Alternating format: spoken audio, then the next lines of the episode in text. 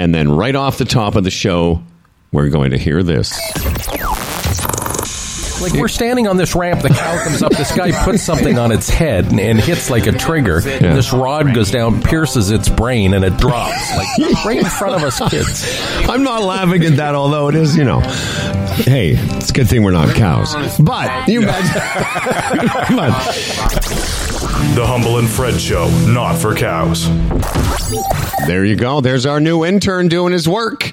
Hmm. I Nice liked work. it. Yeah, I thought it was good. Yeah, I was very impressed. He did a couple of promos, and both were uh, top notch, top drawer. Here's the second one. It's Harper with her fishnet stockings. It's the first time my my thing moved. Honestly, it was like, what's going on here? Can you remember the last time it moved? the funny thing is, it used to move Yeah. all the time, independent. It used That to be like, Y two K stuff. Humble and Fred, only talking about things that matter. I mean, you know, I, I didn't. I, I laughed when you said that when we were doing the bit. I laughed, but when I heard it again, I actually think I heard it. Like I, I don't think it registered the first time. It's very funny. Well, there you go. Aren't we clever? Uh, Laugh welcome. all over again. Yeah. Well, okay. Listen, before we uh, get started, because we weren't here for the very first day of May, uh, do you need anything from us? Other? Can you just make a pronouncement? Do you want? Hang on a second. I'll, I get. Do I have a sound? Hang on. It. Okay. I don't have a sound for the your big pronouncement, but if you're ready, go ahead. This would have been yesterday. Yeah. Hooray, hooray. It's the 1st of May. Outdoor fucking starts today. There we go. Tra-la, it's May, the lusty month of May, that lovely month when everyone goes blissfully astray. Tra-la, it's here, that shocking time of year, when tons of wicked little thoughts merrily appear. It's Yeah. May, it's May. Which is basically, it's, it's basically the same thing you were saying. The lusty month of May. Mm-hmm. it's What an innocent time.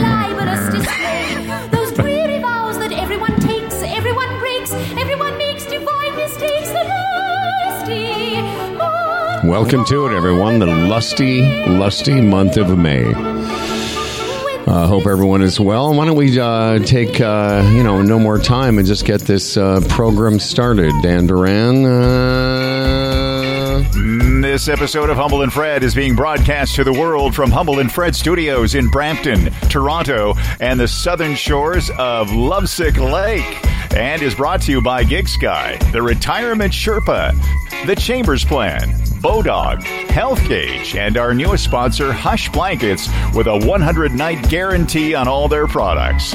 And now, here are two men who look forward to Mondays so they can complain about Friday, Saturday, and Sunday. Yes, making money on their own self therapy. It's Humble and Fred. yeah, yeah, Dan Duran, everyone. Dan Duran, thank you, Dan Duran. Uh, and welcome, everyone. Pretty cool show today. Kicking off the month with Dr. Brian Goldman.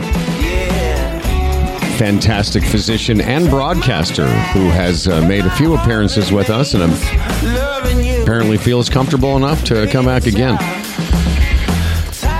Uh, he's got a new book called The Power of Teamwork. A group is not a team. And uh, we'll talk about our team, the Humble and Fred team, but also your team, the stinky Toronto Maple Leafs, trying to avoid decades long failure. And we'll see what Dr. Brian has to say about teamwork. Oh, I wonder if he'll bring that into the equation. That's interesting. You know what they say about all- teamwork? Hmm? Do you know what they, do you know what they say about teamwork? There's Yeah, no there's- I in team. Well, I'm sorry. What was your answer, Fred? I was going to say what Dan just said. There's no I in team. Yeah. There, you know, teamwork makes the dream work. That's what I like to say. Oh, is that? Oh, that's cool. Yeah, that's a nice one. That's a nice one. Uh huh. I like to say when, especially if I'm if I'm in a team situation, I like to say there's no how in team. Anyway, um, but you know, everybody, welcome to the show. This is the show, and uh, it is the uh, I guess kicking off for me. Tomorrow will be four months that I started my Noom journey. Fred, not long after, and Dan, uh, one of our fine contributors, producers, anchorman, started his Noom journey a few weeks ago. Yeah. And I I know I'm the more obsessive of the three of us. I know that. But I've enjoyed keeping track of my weight, my meals, and a little bit of reading every day. And thanks to Noom, now four months later, not only did I drop all the weight I wanted to, but I've kept it off now for about six weeks. Um, Dan, is it, was it a few weeks ago? I can't remember exactly when you started. Yeah, it's about that. It's the beginning, like the first week of April is when I got in on it. and you, we finally got you to get a scale. And I- Yes, I'm going to tell you, scale. even though it's only through Zoom, I can see you've lost some weight in your face. Definitely. Can you? Oh, absolutely. Well, well, I, I mean, I'm very close to my target weight, and now I'm I'm reassessing whether or not I, want to be there. If, like I was talking to my son Colton last night, he said, "Well, you know, the momentum's on the go. Mm-hmm. You know, maybe keep going if you're." You only wanted to lose like five pounds or seven pounds or something. No, ten pounds. 10 pounds. Ten pounds. Yeah. Okay. You know, winter weight or whatever. I'm, but I'm I'm uh, lighter now than I think I've been in forever. And Freddie, you you reached your goal weight a while ago, did you not? Yeah, and I learned a lesson. You know, I've learned so much through Noom, Howard. That's the best thing about it for me is the education, learning how to eat and how your body works with certain foods because I really believe different people, different situations, different results, different uh, reactions. Uh, and I, you know, on the weekend, I I was 169.5 pounds, which was half a pound below my goal weight. Feeling pretty good about myself. Went to the Blue Jay game Saturday. Had a foot long hot dog. Yes, a foot long. Is, by the way, is A it, re- is it really a foot long? The foot Yes. long? The bun isn't, but the wiener is. Because the wiener sticks out. That's right. So All you right. bite it. You bite it from each end. Mm-hmm. And then after, I didn't have a beer during the game, and then later on, me and my lovely went to Scaddabush uh, because we love their mozzarella cheese. Anyway, we had that, the mozzarella cheese appetizer, and I had uh, spaghetti carbonara. Got them to add some shrimp, and the next day I was up almost two pounds. But isn't it interesting? And we've learned through Noom, and, and one of the things I've read that I, I think Yeah. I sent it to you was that, you know, weight is a range. You know, I, I mm-hmm. look back at the last four months and you can see the, the chart because I've logged every day. I've logged every meal. I've logged every weight day. And, and it's okay to have an off day. That's one thing about Noom that I've This learned what I'm getting at. Yes. that it's okay to have an off day. That Noom will gently get you back on course. Because one of the things that people have asked me, and I'm sure you guys have had this question, you know, although though I guess you can, are there bad foods? Well, there's no bad or good foods as long as you allow it within inside the Noom, you know, approach which is, as we've said before, is a psychologically based imp- approach. It empowers you and gives you practical knowledge and skills to build smarter, more sustainable long-term hap- long-term habits and behaviors. The thing about having what you ate is inside of the number of calories you had that day, you weren't way over, but you know, you wake up the next morning, maybe you've, you know, I don't know, took on a little extra water, but I guarantee you in a couple days you'll be back at your normal weight or your or oh, your new Oh, well, weight. This was my point. It's the the importance of weighing yourself every day. That gave me a quick indication of how what you eat can transform into weight or pounds, and then through the education and the uh, reading you do or the seminars you listen to through Noom, you got to understand why. Again. You know, I, I also had a nice tall 20 ounce Moretti beer, too, which is red according to Noom. But again, yeah, you know, there was a lot of salt in that. There was a lot of fat in the uh, in the hot dog. And of course, my body reacted to that, caused me to retain a little uh, water. And uh, thus, I had the weight gain. This morning, I'm down. This morning, I've lost all but a half a pound of it because I watched myself yesterday. And why? Because I weighed myself every day. More than 75% of users complete the program. More than 60% of users lose 5% or more body weight by 16 weeks. And I just realized I, I hadn't planned on reading that, but as I said it, I've gone through 16 weeks now. I've lost 12 pounds, 13, you know, depending on the day which was uh, at the beginning, I guess, about 5% of my body weight. Now, I did the same as you, Dan. I initially was only going to lose five or seven pounds, basically to kind of learn how the system worked so we could talk about it. But I did it so quickly that I reconfigured my goal to go down to another, you know, five pounds. So I think what you're experiencing, Dan, is what a lot of people experience on experience on Noom, which is it's easy to do. It doesn't you don't feel like you're restricted, and so you might as well just keep doing it. Yeah. And uh, one of the things I've been thinking about uh, is that that this the, new, using Noom on a smart the smartphone is designed for a program like Noom or Yeah. the other way around. It's just it just so because you've got the phone there. There's this slow um, learning process. I, I knew nothing about calories going into this. Nothing. I mean, I didn't even know how many calories you're supposed to have a day, and every meal you go through, you kind of you know you're logging the calories, and that really does help you understand you know what what a you know a dense food is, and, you know, with better foods to eat to to stay full with you know. Well, that's it. It, ma- it. it makes you so mindful of what you put in your mouth. And, you know, again, I've been on it for a few months now. And what do they say? Uh, 21 days, it uh, becomes a habit or whatever. But I, I find that now I'm always mindful of everything I eat. I think of Noom and the consequences, if that's the right word, that it will mean to my day of consumption. And I, and that's a good thing because you know in the old days I would have had the foot long and then the big bowl of pasta and get up Sunday and I I get up Sunday and I was so hungry from eating pasta No, isn't that before. weird? You know the way I would have I would have gorged myself. I would have had a big breakfast because I was hungry, but I got up knowing that that's what pasta does to you, so I better watch what I'm doing today. It, it's it's that's where it's invaluable to me. Sign up for your trial and get psychology based support and motivation to reach your goals at noom.com slash HF 2022. That's noom.com slash HF 2022 to sign up for your trial.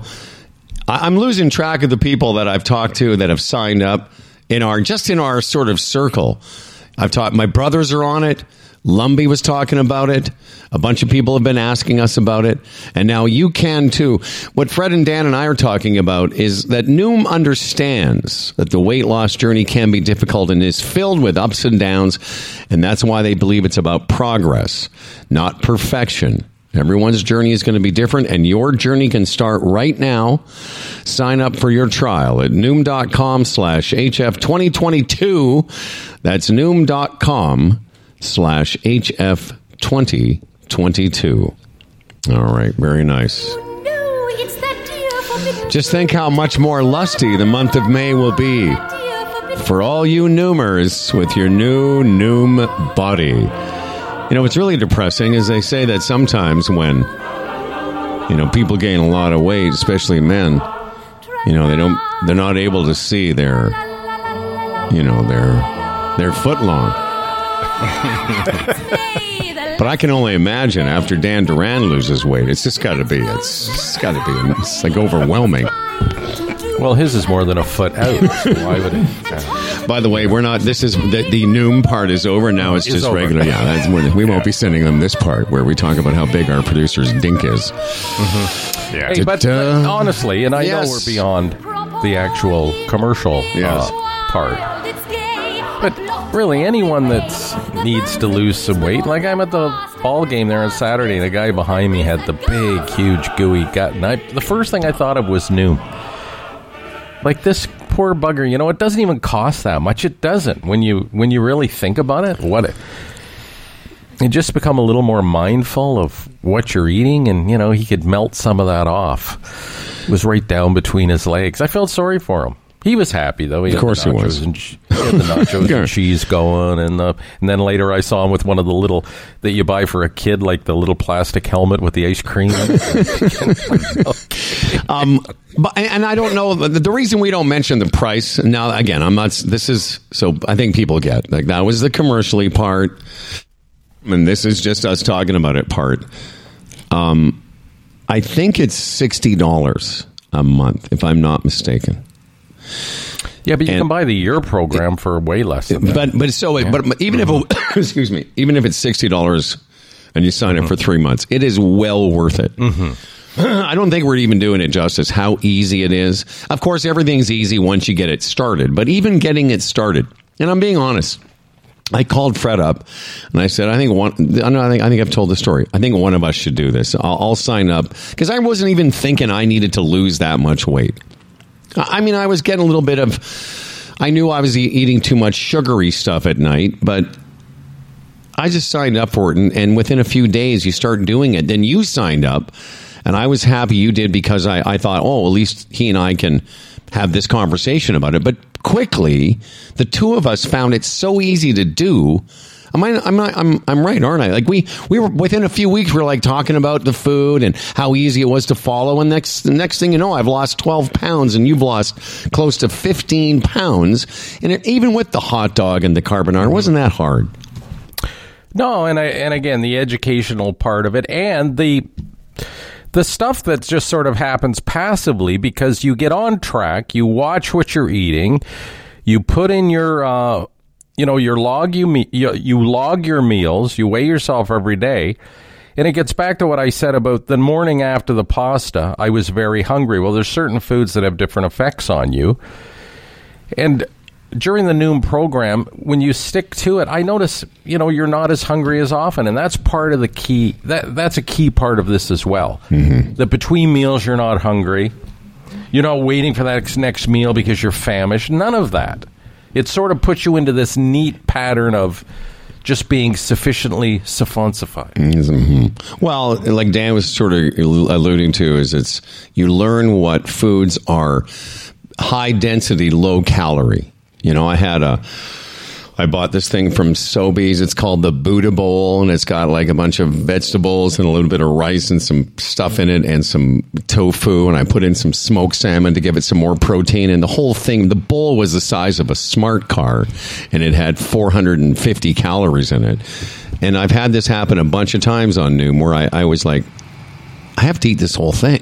like it's a lot of like it is. It's a lot of food, and then what you do. That's why they call it psychology based because you're sort of tricking your brain into feeling full.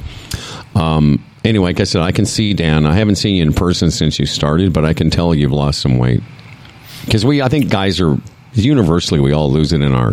Well, at least I do. I lose it in my face first before my gut. Speaking of which, the other day I'm listening to, I forget what station was. You know what I think one of the most overrated songs ever is to me, and it always finishes high in the rankings, is The Weight. I'm not big on that song. Just made me think of that right now. I'm just throwing it out there. You know that song? By um, the band. Band. Yeah. Carry the Yeah. Yeah, no, no, that's not. The, the, I know the songs. I came in Georgia. Yeah. Yeah. I, Thousand behind the way. Yeah, I know. You know, I, I, I, again, that's a little disjointed me bringing that up. But I you don't said care. The wait, you know the way the show works. No, I don't pops care. into your head and you go on it, right? but it always finishes high and high in the rock. on what? ro- What is it? This doesn't finish high on anyone's list. It does, Howard. Does not. It does. You know, well, it's not a terrible song. No, Take a load off, there. Annie. It's just there.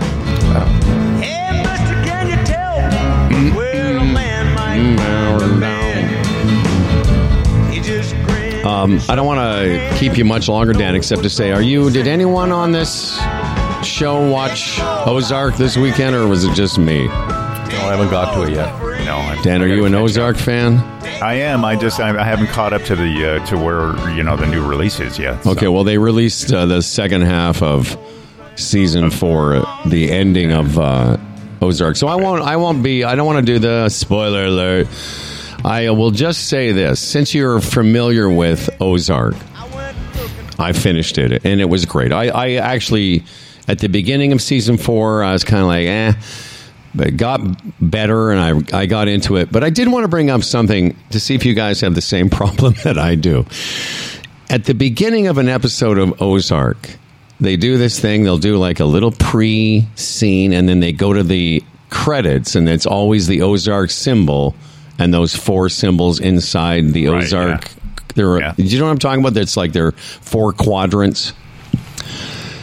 I don't know They- if it's my they change age. all the time, right? They change every episode because they're they're basically clues or foreshadowing the episode to come. The problem is, I don't know if it's an, an age thing or the fact that I'm high most of the time watching it, but So the symbols come on, and I have to pause and try and figure out first of all what the symbols are, and I only get half of them.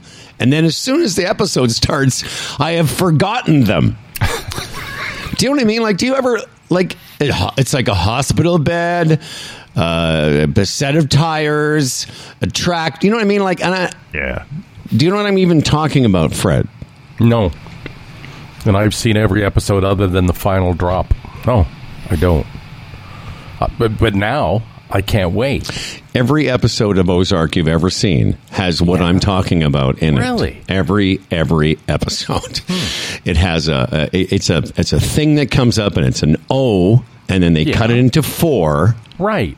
and then don't- there's I- these different symbols in it. Right. You could go I just on. never think- really pay. I never really pay attention to them.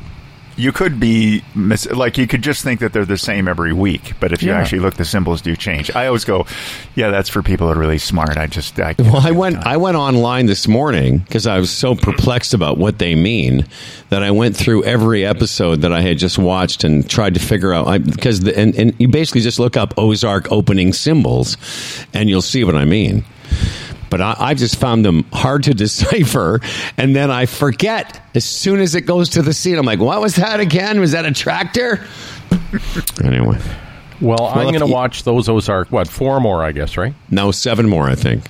Oh, they dropped seven more, so I I'm going to so, watch yeah. that, and I think I'm going to watch uh, Marvelous Mrs. Maisel. You'll love it. n- new ones, Yeah. and then that's it for the summer. I don't want to hear anything more about the series or anything for the summer. Except I'll You tell watched- you. wait, go ahead, watched Dan. Seven episodes on the weekend. Me? Yeah.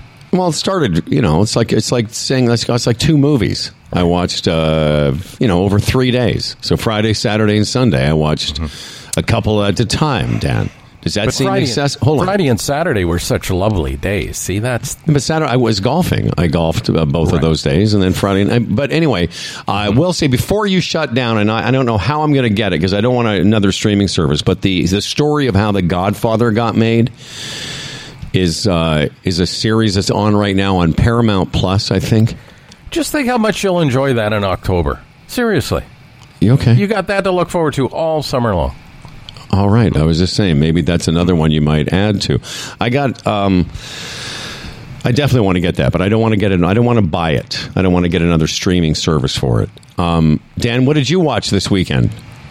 Well, I, should mention. Well, you didn't watch anything because you were too busy moving to this new, to your uh, new trailer location. I was out uh, out and moving in. Yeah, I uh, spent it was a it was a lovely last uh, last night on Friday night. Uh, no, it was Saturday night, and uh, so I was moving all day. Sorry, it was Friday night, and I had a fire. Went out for a canoe with my friend Lisa, and started the fire before we went out, and then came back, and the lake was calm. It was a beautiful, beautiful night, and I went and grabbed some more firewood from the fire there for the fire, and uh, one of the logs on the pile of firewood rolled down into my face. I don't know if you can see this thing right here. Oh, okay, I'm sorry. I am.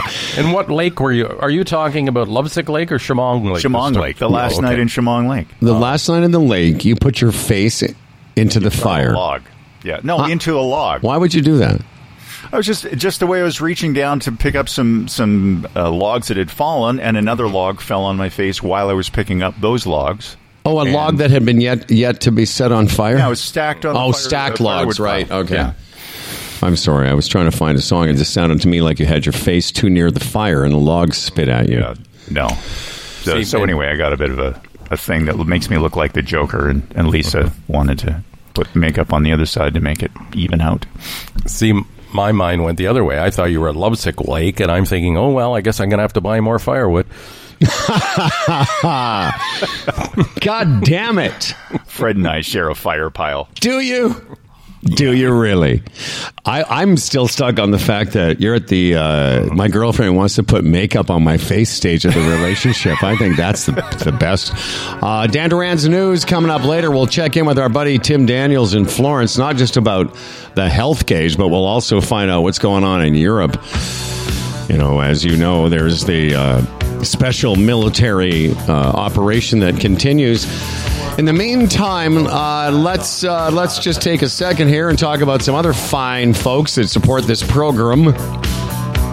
Yeah, I'll tell you, uh, a little surprised here. Uh, the Maple Leafs, if you're, uh, you know, uh, playing the game tonight, so to speak, uh, at Bodog, Maple Leafs favorite. Uh, minus 130 to win. The over under, by the way, is 6.5, but the Leafs a slight favorite in game one of the first round of the Stanley Cup playoffs against the Tampa Bay Lightning. Uh, right, you can play that game. All the games, all the Stanley Cup final games, of course, are the Stanley Cup uh, uh, playoff games.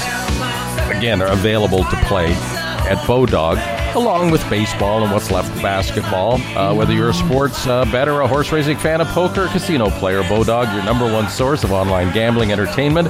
From our industry leading odds, world class sportsbook, and feature rich poker room to their fully loaded casino and racebook, they've been providing Canadian players with an unparalleled gaming experience since 1994. No, Howard, you talk about a spo- uh, spoiler alert, but Yeah. I'll give I'll give you one on a uh, on a television show that will be unfolding over the next week or so, and that's the Leafs in Tampa Bay. Mm-hmm. Yeah, How do you feel about that? I, a bunch of guys were talking. I played golf on Saturdays. I do uh, with a fellow uh, Leaf hating Boston Bruins supporter, and this guy's a current Bruins fan. Like he's not, he's like my age, so we could you know we could talk about Wayne Cashman and Johnny you know Bucyk and such. But he's a current guy, and I asked him why. I said, "You grew up here." You know why are you supporting the Bruins? And you know he had a whole list of reasons. He mainly hate, mainly, mainly the same as me. Hated Montreal, hated Toronto. Actually hates Montreal worse. Mm-hmm. But I said, do you think it's better for the Leafs? And this is the question I'm asking you: better for the Leafs to play Tampa Bay or Boston? Would you have rather had them play Boston?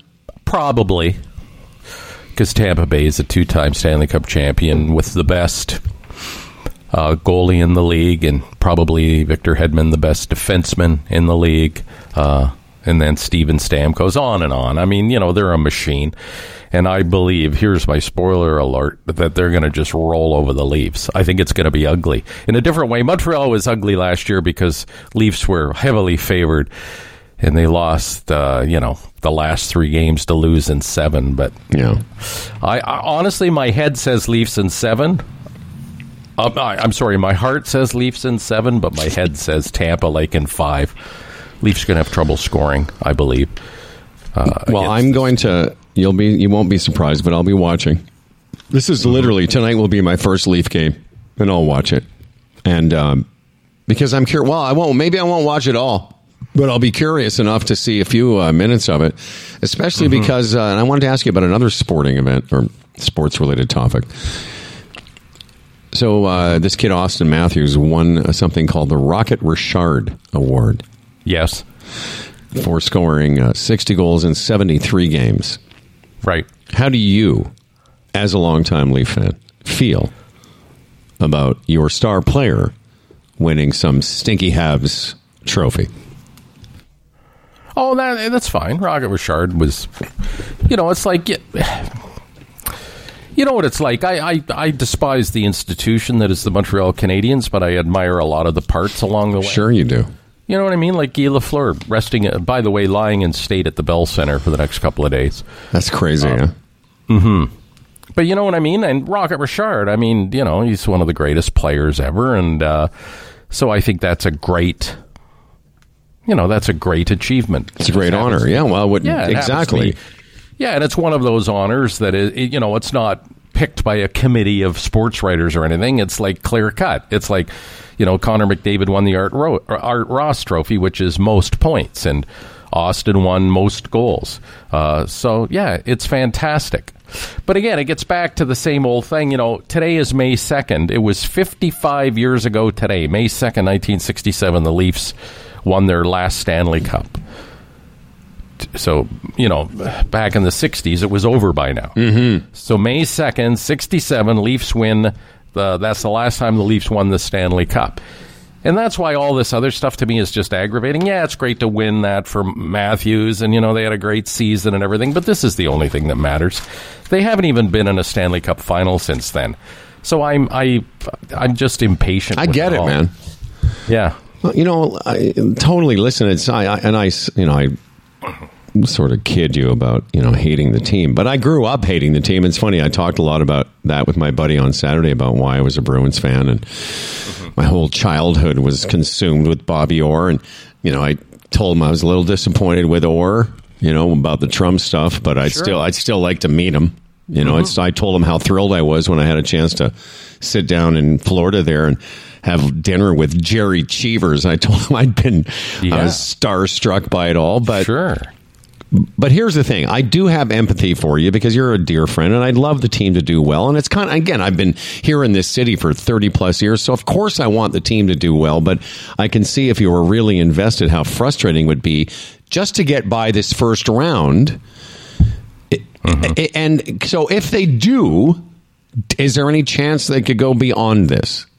Yeah, I think if they prove they could beat Tampa Bay, they could pretty much beat anyone. Because that, you know, Tampa Bay, you know, the idea of them three-peating is very, very real. Is it?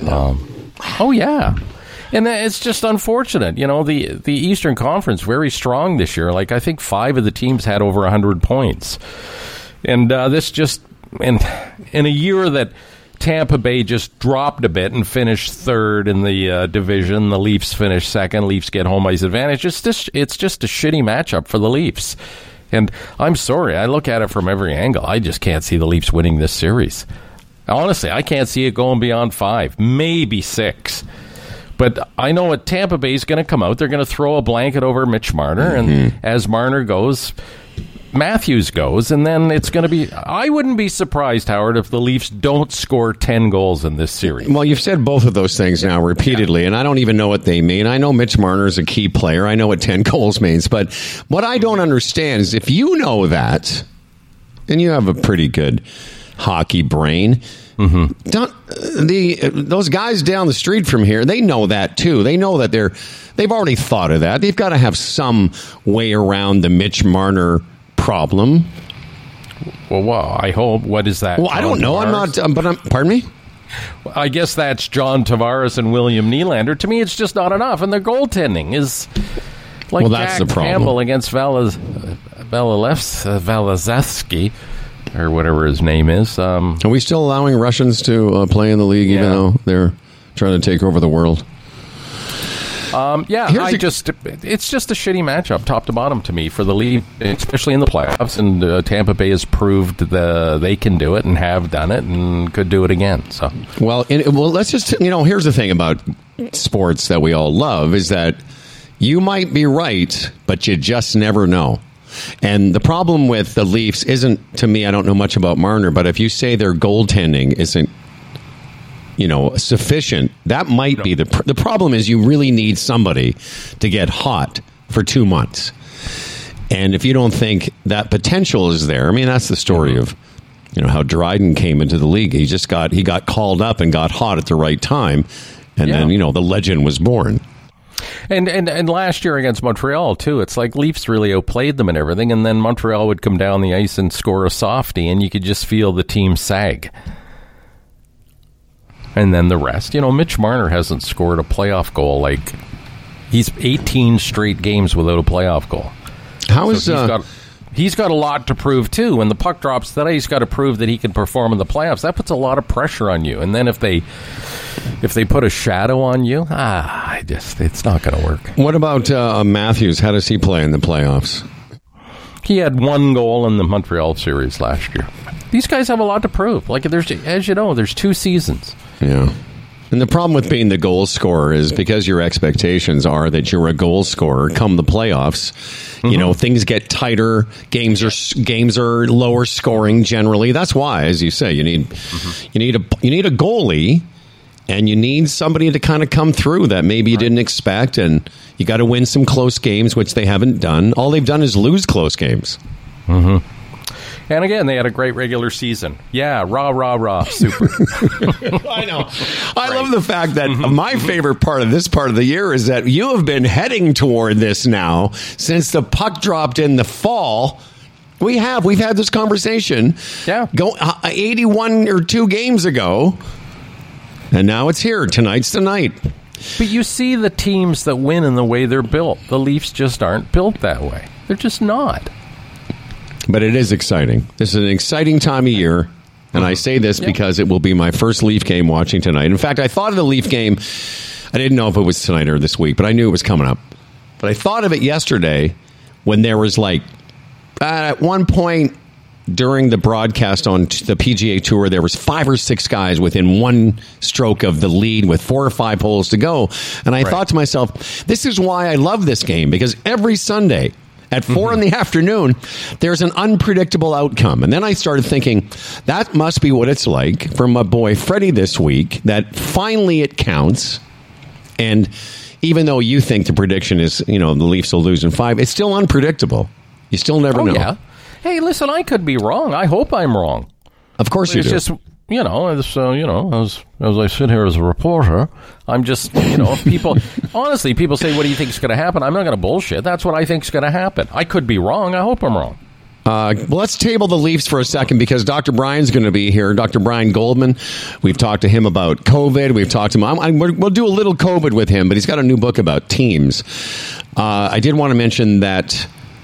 Speaking of hockey, I don't know if because I know you don't really follow a lot of social media, but Wayne Gretzky has uh, been featured on a bunch of videos that I've just popped up on my social media feeds. I, th- I don't know if it's Instagram or TikTok. Do you know what I'm talking about? It's a series of interviews. Mm-hmm. Have you seen any of them?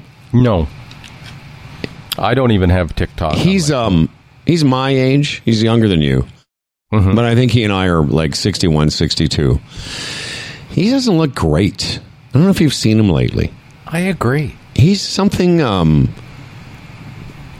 and I want to say what I think it is, but I'm curious first of all if you confirm like he doesn't he doesn't look very healthy right now to me. No, He looks I a bit agree. bloated, a little bit inflamed, Yes, yes, a little puffy in the face. yes. I'm going to tell you what I, I think agree. it is. What? I think he drinks a lot. He looks to me like somebody that drinks a lot. Oh, Might be my personal, you know, bias or or my observation. He he just looks inflamed to me. His face looks like that of a sort of a long time drinker. interesting. Like very ruddy, red, Mm-hmm. bloated, inflamed. But uh, Sounds agree attractive, doesn't it?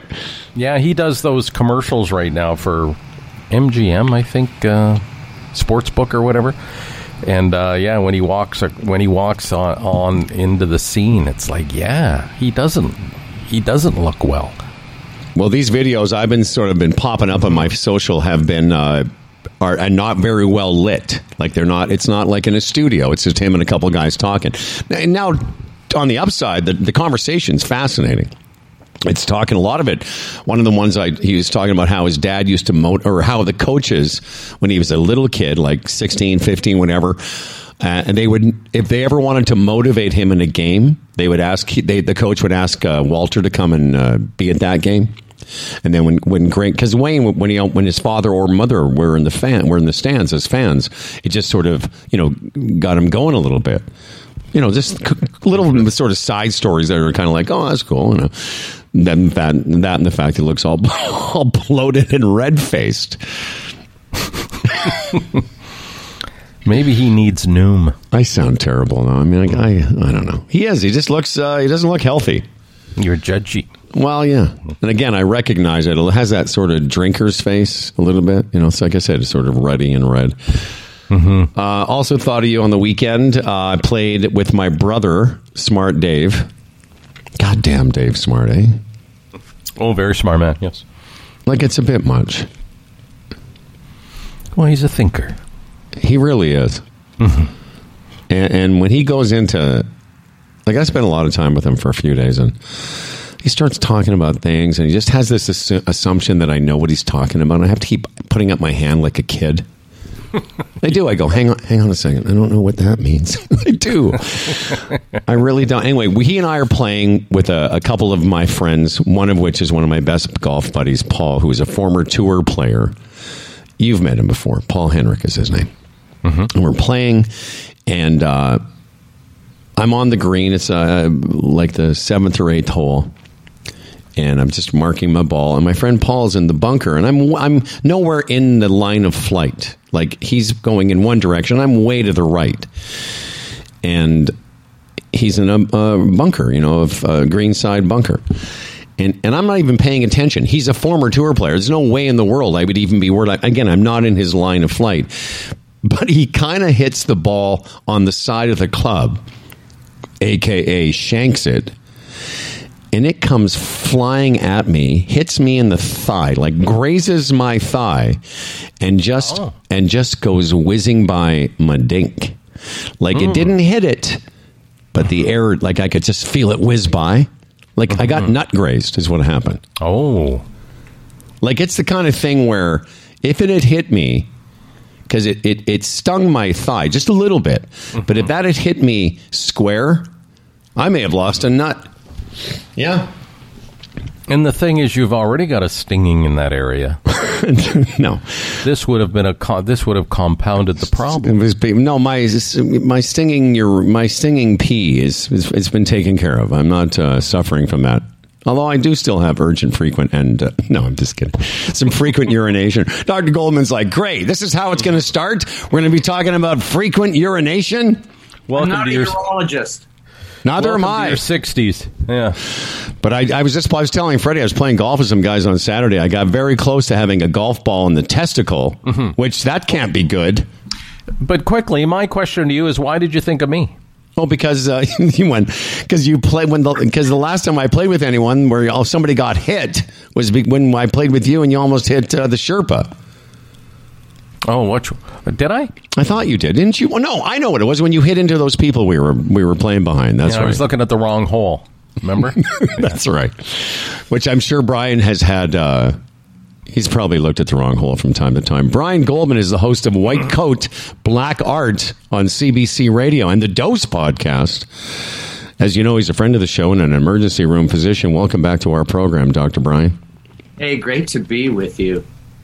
Can you just lean in or, or turn your volume up a little bit if you don't mind? It's a little bit on the lower side. Oh my God, I uh, that's oh, um, is that better now? Yeah, I just turned him up. And Freddie, what we'll do is I, I've got him, the thing is pinned, so just take a second before you jump in. of course, Dr. Brian is our GigSky guest of the day. We'll tell you more about that in a second. Dr. Brian, welcome back. How are you, sir? I'm doing fine. Thanks for asking. You know, we're uh, we're still uh, dealing with this pandemic in a different kind of way. It's become two pandemics. You know, you've got you've got the, what the world is facing, and then you've got what healthcare workers like me are facing. And you know, every time, basically, what's happening is that every time a colleague tests positive for COVID or has a family member with COVID, they have to go into isolation. So you know, we still have to staff the emergency department. So uh, what it means is that we we somebody has to step up. So I did four shifts in five days. I've just finished that, and I'm exhausted. And uh, there's still more of us. We hope there's light at the end of the tunnel, but uh, but it just means we're we're working our arses off, as we say. well, well, well, doctor. The, the numbers, the numbers we're getting, seem to be sort of plateauing, but that's not reflective in in the burden it is on on healthcare workers.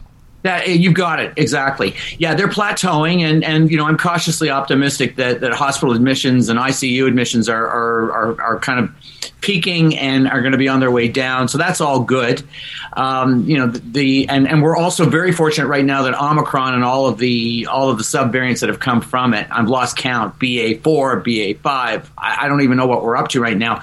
That they're milder you know we haven't had a really bad one for a while which is which is great and i hope it just stays that way. But uh, you know we're still dealing with trying to prevent healthcare workers from bringing infections into the hospital which would which would really compromise the, the ability of, of the hospital to function.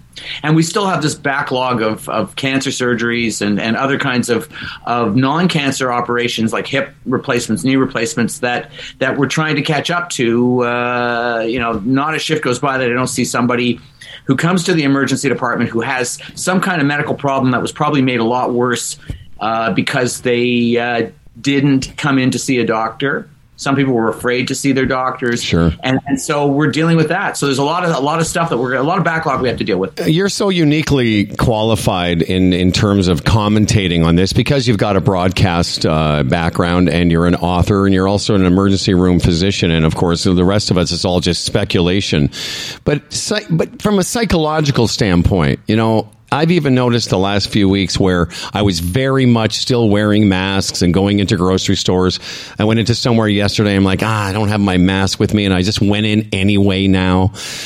Are we, uh, psychologically as a group over this, and, and will that be uh, our downfall come the fall? Yeah, um, you know that that could be. I think psychologically, you're bang on. We are over it. I think most of us are over it, and and you can see now. You know, early on after the mask mandates were lifted, um, people still wore masks. Now, you know, I, I don't know if you've noticed. I've certainly noticed. This is just my anecdotal impression when I go into supermarkets, when I go into to coffee shops, that fewer people are wearing masks, and the store staff are not wearing masks. And Uh, I, think no, I, I'll, let me interject there. In the city, of, where, I, I would tell you that universally, where I've gone, whether it's grocery, restaurant, or events, the staff all seems to still be wearing masks. That's been Okay, my well, experience. that- that's great. Uh, there's one coffee shop where you know the the shop owner is pretty careful, and this is all anecdotal stuff, Sure. which means that you know you see what you see, and and you've got to you've got to you know if, if you're going to take a poll, you know a scientific poll, then maybe you come up with a different answer. But or but but I, I'm telling you, like a place where where the shopkeeper was very very careful, stopped wearing masks about three weeks ago, and uh, and you know when you do that, you're sending a message to your patrons that you that you should feel comfortable not wearing a mask in this place. Mm-hmm. And, Right. and and the different you know the different mm-hmm. solitudes for us. Like as a healthcare worker, I haven't stopped wearing PPE. In mm-hmm. fact, I'm still wearing now. I'm wearing an N95 mask where before it was just a procedure mask, and I've got a face shield on, and and uh, so so that's my reality. That my reality hasn't changed at all. Right.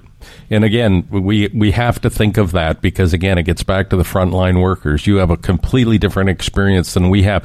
I'll tell you, a major disappointment for me Saturday going to the Jays game, drove to Long Branch, got on the GO train. Now they're still asking that people wear masks on the GO train. Now, whether you think it's necessary, whether you think it's stupid, whether you think um, you should or you shouldn't, they have asked you to wear masks on the GO train. Yeah. So you can take them off, you know, a lot of places, but there are certain places where they still sort of suggest you do it. I was appalled at the number of people that didn't wear masks, just out of courtesy. Like, you know, I, I could get on there and think, you know, this mask is stupid, but you know what? Again, teamwork. We're sort of all in this together, so let's put our mask on on the GO train while we're all crushed in here together until we get to Union Station. And you know, when I looked around and I just felt like asking some of the people, like, you're not wearing a mask. Like, what would your reason be? And to me, it was just really, really disappointing because that was a level where we could still be pulling together, but people have decided screw that too. it's vapid. It, it's a it, there's I, I know I hear what you're saying, and and the thing that's astonishing to me when I you know with my previous book uh, for Power of Kindness, I, I traveled to Japan, where a lot of people back in 2016 were wearing masks everywhere. And there was a culture that said that they, in fact, you know, it, it seemed peculiar because they were hiding their faces behind their masks. But it was, they were acculturated to wear masks. Our first opportunity to ditch the mask here, we mm-hmm. ditched it yeah. it's gone. It's like it never happened. And and I'm you know it shows you that there's a huge cultural difference that you know from one country to the next. And, and uh, let, let me be clear I've sort of ditched my masks in most of the places where you don't have to anymore. And the thing is, if I didn't have to wear one, if they hadn't have requested you wear it on a GO train or public transit, I probably wouldn't. But they, they asked us to, so I did. And and and Brian, I still wore my mask. I still yesterday I, I I wore it into a grocery store, but later on I had an errand run and I just didn't have it. But I haven't stopped wearing it in in those situations. Uh, Fred uh, referenced teamwork, and I mentioned earlier Brian's latest book is called "The Power of Teamwork," and I, I want to get a, your I want to get a sense of what the book is about. But I find it interesting and sort of I guess uh, as a segue that what we've witnessed the last couple years is the push and pull of teamwork and how some people are on board and you know like the joke is the teamwork makes the dream work. And some people didn't get on board. Was that the impetus or partly for the book? Yeah, it was. I mean, you know, clearly I'm a healthcare person, and uh, and so I was intrigued by the journey from me to we in healthcare um, because it, you know things patients are too complicated. Data, you know, you can't learn it all, you can't know it all, and you really need to extend your mind, uh, your reach of information and and insight by having a team. It's called team cognition, and uh, uh, you know, there's no question. There's there's now plenty of brain research that shows that the more we operate in a team, the better we, we are. So you you mentioned push pull, which is fascinating because uh, yes, we do. You know, in healthcare we had teamwork. You know, we have uh, a, a form of resuscitation now where early on in the pandemic, everybody who had a cardiac arrest, who had a respiratory arrest, had COVID until proven otherwise. That's still true, and so you had to have a call. It's called a protected code blue. What that means is that I have to don a, this elaborate PPE in the right order, and I have to doff it in the right order. And if I don't, I'm going to spread germs around, maybe expose myself and others. And we're all in this danger. Like we were, it, you know, we all had the same risk, patients and healthcare staff. And so we evolved these teams that that like people early on in cardiac arrests, uh, we called them PCBs, protected code blues, would come from all over the hospital. Can I help? How can I pitch in? And and what you had you had people in the room wearing the PPE. They were the ones resuscitating the patient, but you also had this other team outside the room acting as spotters, as helpers, running errands, running drugs to and from the room, making sure the equipment was working, making sure there was two-way communication. And we had never seen this this level of teamwork before. That that so that's one trend. That's in healthcare. But outside of healthcare, how many of us have been working from home and have developed this insular mentality that says, I don't need other people, I'm self sufficient? And, and so you've got that other thing. And as you know, people are, are starting to, you know, people are craving having meetings with other people Yeah. in the flesh so that they can be together and have that greater, easier flow of ideas. So those were some of the reasons why I wanted to write the book now, why I think it's so pertinent. I, I want to talk a little bit about the teamwork of the Toronto Maple Leafs and how woefully dismal that has been, and we're going to get to it. I find it interesting, though, that you wrote this book coming from, you know, sort of a traditionally patriarchal, top down profession of medicine where the doctors are the kings and, you know, no one can speak truth to power. And that is, I think, over time proven to be that has changed or maybe i'll ask you the question in your time as a physician that sort of doctor as lord kind of vibe it has changed in the hospital hasn't it Yeah, it has. It's been slow, and it's not just you know a narcissistic, you know, a move away from a narcissistic or godlike um, attitude. It actually comes from a deep insecurity. There is not just a power of making the decisions, I alone, uh, if I can cop the phrase. But there's also a, a, an expectation that you alone, doctor, are supposed to be able to have all the answers all the time. You're supposed to know everything. You're supposed to stride into the resuscitation room. Everybody's fumbling with problems. You're supposed to create order out of chaos, and you're supposed to start barking orders, and it's all supposed to come off the top of your head. Well, that doesn't. That's not the way it works. Not today. I, you know, I told a story in the Power of Teamwork of a young woman, a young mother of two kids under the age of seven, who was going into hospital for same day surgery for a routine sinus operation to straighten her her septum and to clean out her sinus, and she ended up with irreversible brain damage because she had the equivalent of a stall in an in-flight emergency, you know, a sud or an en- or an engine flame out, mm-hmm. And it was it went unrecognized for 20 minutes, and and and in spite of the fact that there were three uh, experienced two anesthetists and one ENT surgeon combined 60 years of experience, each one sequentially trying to secure this woman's airway, failing to do so. Her oxygen saturation was dropping. You know the clothespin test that we do to see if we should go to the hospital with COVID. It you know it should be 90 plus, 95. In her case, it was in the 40s, and nobody was noticing that. Except there was a nurse in a still small voice who comes in and says,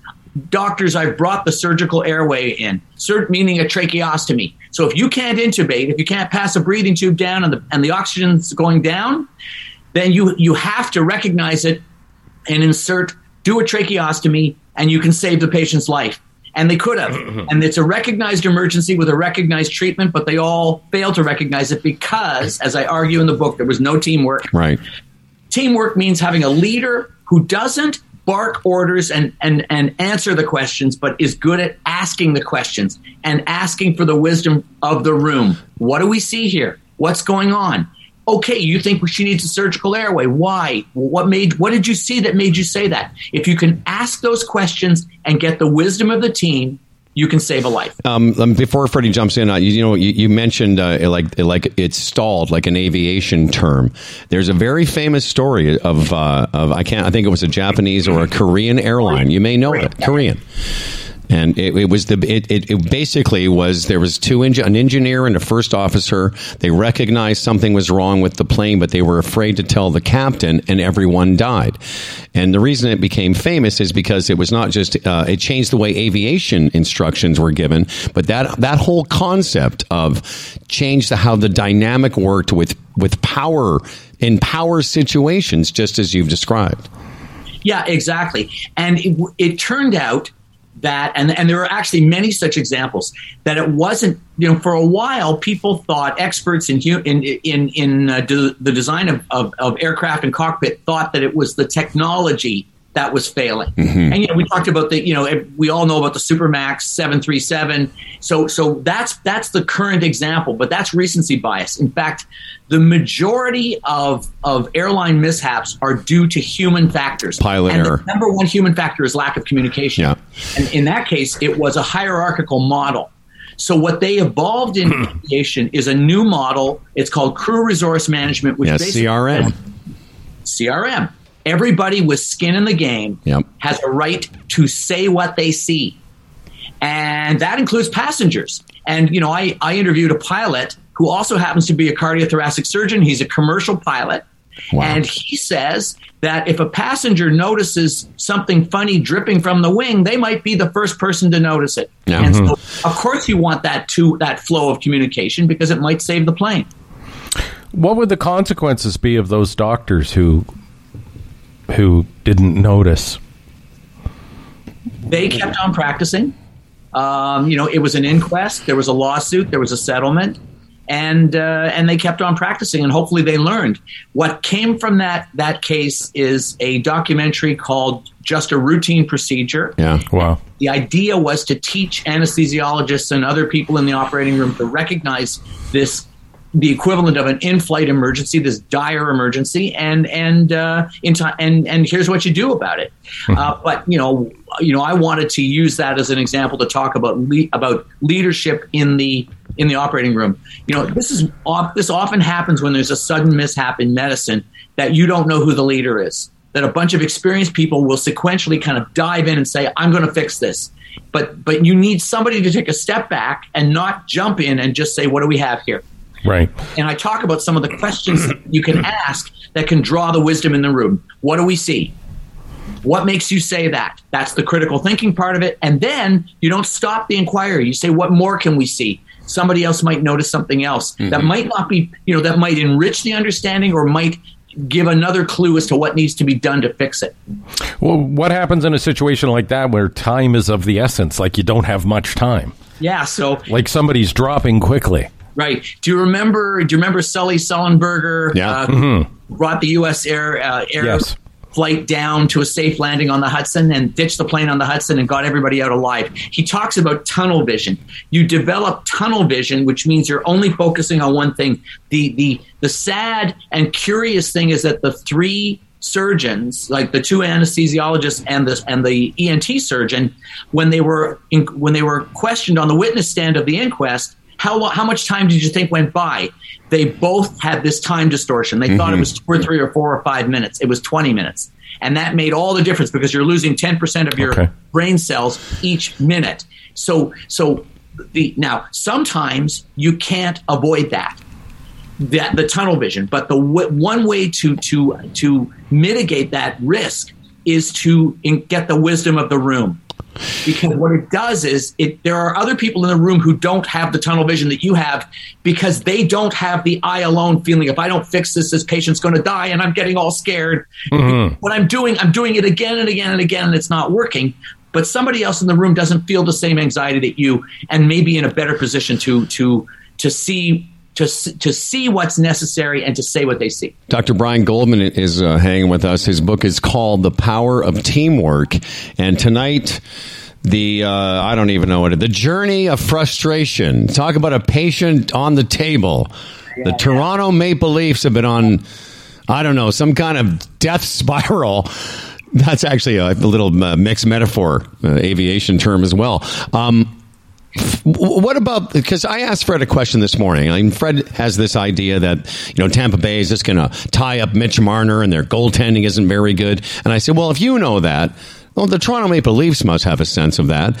Do you think there's a way uh, to put into context that maybe the teamwork of the Leafs hasn't been as good as it could be? Yeah, uh, yeah, I can put, I can give you lots of context. That first of all, I mean, you know, see the Montreal Canadiens.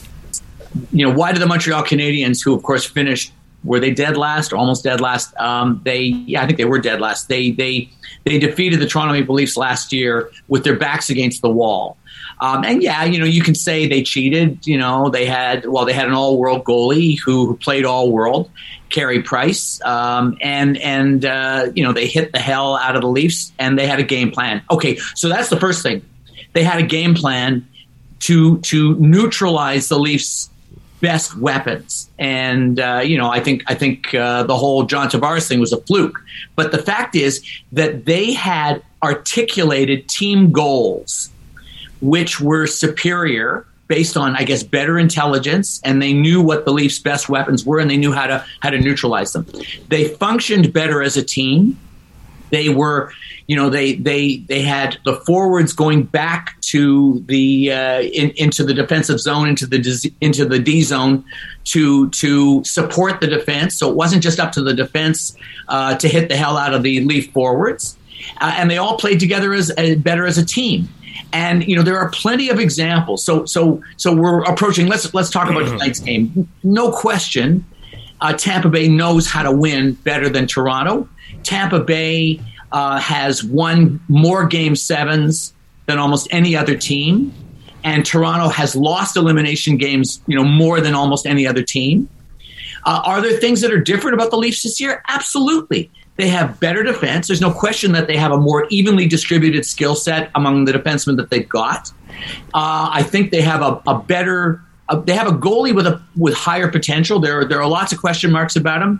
I think you know Freddie Andersen for the Carolina Hurricanes has so much to prove. I don't care what he did during the regular season. He, you know, it looks like he could check out with his latest injury, and he's mm-hmm. to play. We'll have to see what's going on because that happened in the last three weeks of the season.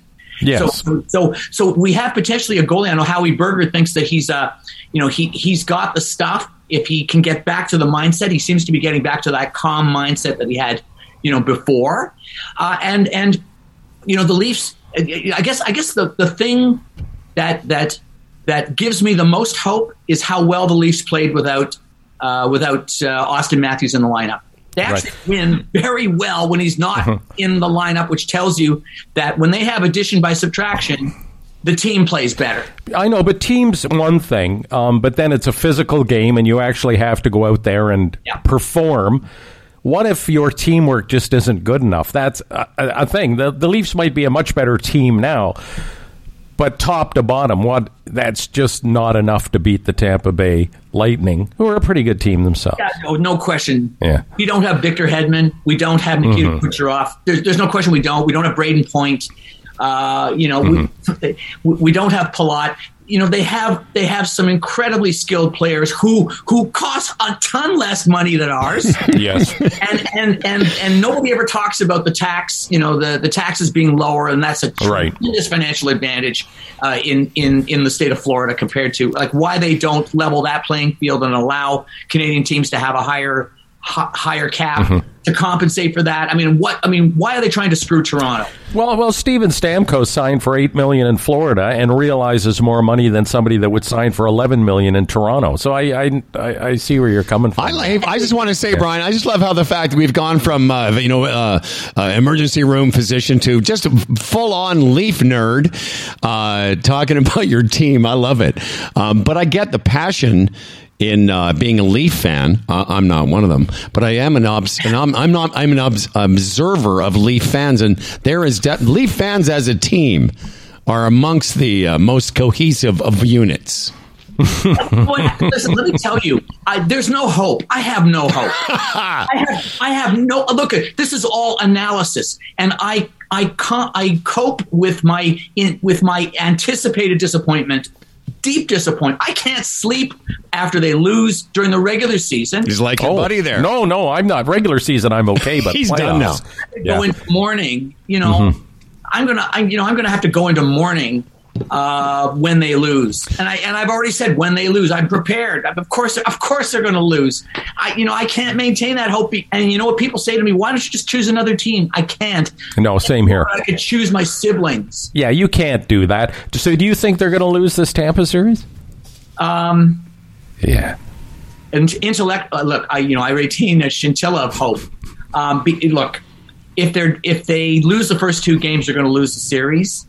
Um, you know, Tampa Bay has to be thinking, let's split the first two in Toronto, and Yeah. we're home and cooled. We'll, and Yeah. then we'll have home ice advantage.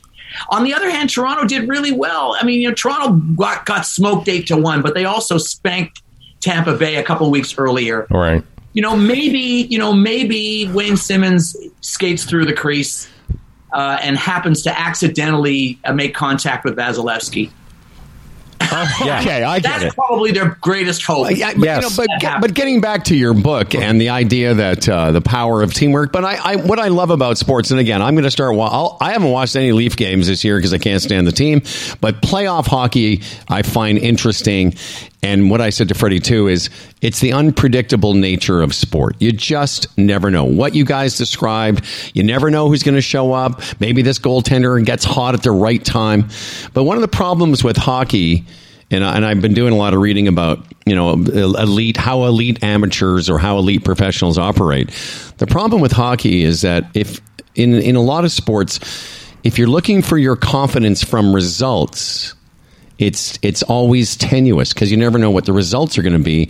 Whereas teams like Montreal last year and Tampa Bay for the last couple of years, it seems to me they get their confidence from the process. And the process is where you get the results from. The Leafs, unfortunately, because there's such high expectations that they have to have results. And I think that more than anything, and I will get your guys to comment, that expectation puts a layer on the Leafs that maybe other teams don't have. Yeah, you know, I think I think I think you're right about that. And and there's a huge, giant magnifying glass, you know, with the Toronto media focusing on the Leafs. Uh, it's it's just, I mean, it's you've got to be a special player to be able to shrug that off in this city. And and uh, you know, we do have a few players that seem to be able to do that. Um, I I will say this, you know, about the re- the, the results point. I don't think anybody who has achieved more results this year than than Auston Matthews and Mitch Marner. And in and you know, Mitch Marner has hey, he's got 35 goals. By making himself a goal scoring threat, it means that you don't know whether he's going to pass or shoot anymore. And a goalie Right. has to guess. And Vasilevskiy hmm. is not is not Superman. But, you know, but, not but Superboy. Brian, here's the problem with that from my perspective. Mitch Marner hasn't scored a playoff goal in 18 games or whatever it is. Right. And he's had a great season, and everybody's talking about that for all the reasons that you just talked about. Going into this playoff series, the, the magnifying glass is on him now. It's like, okay, you haven't scored in 18, you had a great regular season, prove it, prove it, prove it. That's going to put so much pressure on him. Yep, it will. So he's not going to be able to just go out on the ice and play tonight. He's going to have that on his mind, and he's going to have Tampa all over him. They're going to throw a blanket over him. It's going to take a pretty special player to rise above that. And I, I, I can't. I I don't know if that's possible, and, and I hope it is, but so you know we what? shall see. it's an interesting thing, you know. So why did he start throwing the puck over the over the glass? Um, you know, in the latter games of of the series against Montreal last year, I think some of that is I alone. Some of that is the feeling that I'm the one who has to solve this. And if you trust the team, and there's no question, there's way more skill on this team. And you know, I was going to like, what is what do we have that's better than Tampa Bay? We have a better third line than they do, and and they can do a lot of damage. They can tie up. Uh, I hope so. They for I think they can. Well, let's let's sum it up by saying, uh, Doctor uh, Brian Goldman. First of all, you're you're just a beautiful person. Thank you for doing this. Secondly, the book is called The Power of Teamwork, and maybe this is a good. I mean, maybe the regular season's all about the individual, and the playoffs in hockey are about the team because teamwork is based on process, not individual results. How do you like that? I love that, and uh, you know, and that's one of the reasons why you have to have a lot of respect for Jon Cooper, uh, the Tampa Bay coach, and and but you know what, uh, Sheldon Keefe is a good coach too, and I think he's well respected around the league, maybe more respected than he is in Toronto, and uh, and uh, you know he's uh, he's got some tricks up his sleeve too. Hey, can I just make one um, back to COVID for a second? And we've said this because Howard and I, you know, you lose patience with anti-vaxxers and anti-maskers. Our society here, people over 90% vaxxed or whatever, don't you think it was a pretty good indication, a pretty good display of teamwork, the people of Ontario doing their part to Great get on the other side of this? Yeah, absolutely. Uh, I, you know, I, you know, I think uh, shout outs to to everybody who's gotten vaccinated. Shout out to to the system for pulling together, um, for i- innovating on the fly, Yes. and the we- public for buying into it as long as they did. And to continue this, madam, we because we all trusted in the process. We didn't. We we, we, we gave up our individual, you know, bullshit. Uh, I wanted to tell you quickly. I don't, I don't know if you knew this about me, but I've had a pilot's license for years. And when I used to take, I take people up, and you know, part of the checklist is to give a passenger briefing. And I, I think one time somebody said to me, "Why are you telling me this? I don't know how to fly." I said, "Here's why. Because if you see a plane coming toward us, I'd like you to fucking tell me so both of us don't die."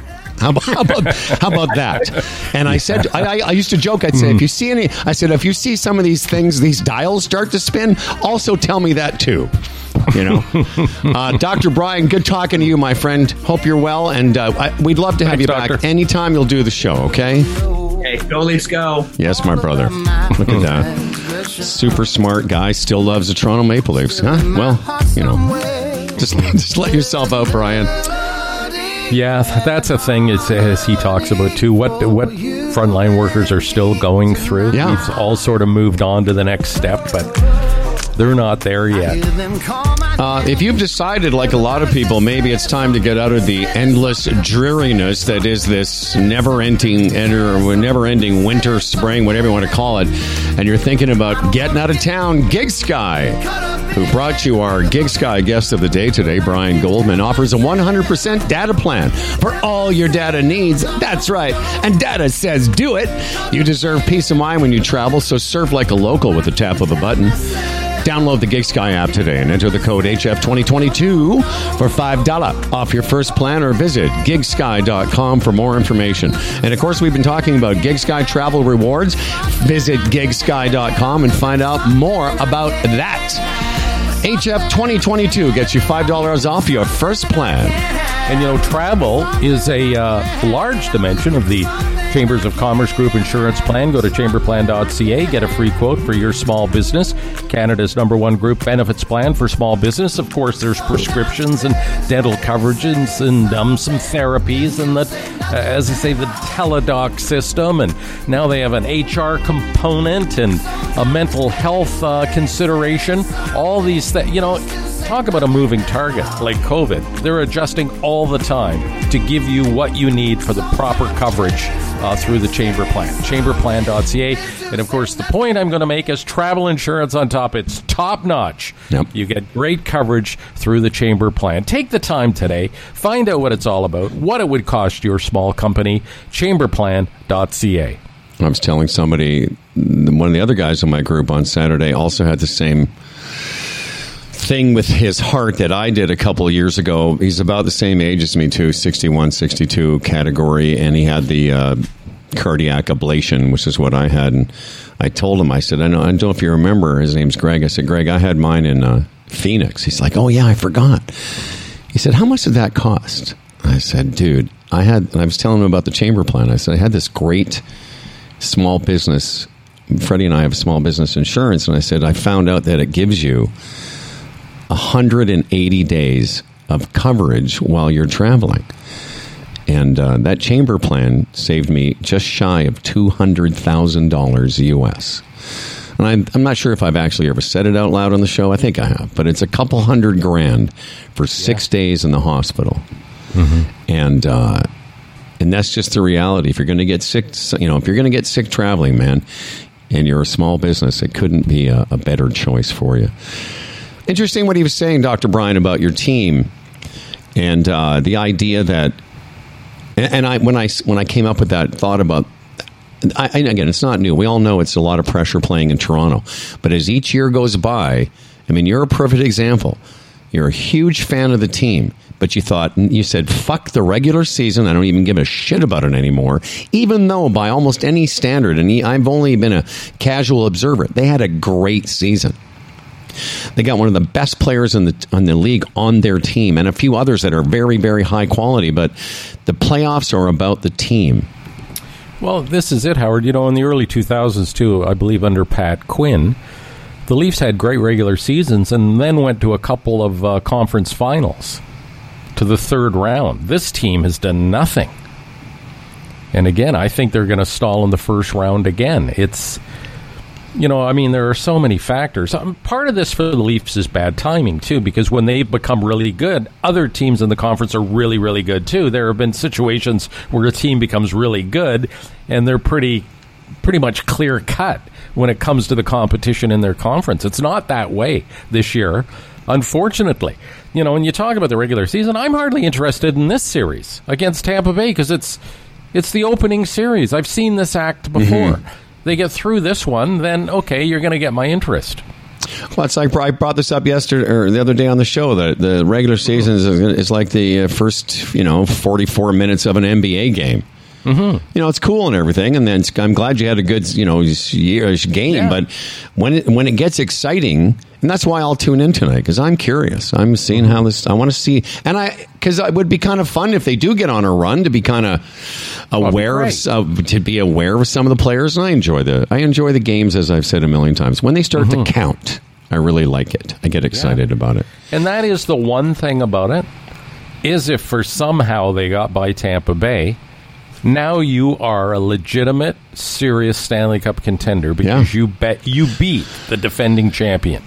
But it's been brought up in other ways in other years. They talk about playoffs are won because the and again that's why you know the games are closer, they're more defensive, and defensive hockey is more of a team game. He talked about how Montreal beat Toronto last year, and, and Brian, it was great hearing his analysis because he's right. You know, all the things he was saying was was that the team Montreal was forechecking, helping out on defense, all the shitty things that are not much fun to do, but individually they add up to a whole process, and that's how you win Right. by sacrificing the individual for a while. So when they did that, Leafs were up 3 1. They started doing that in game five, right?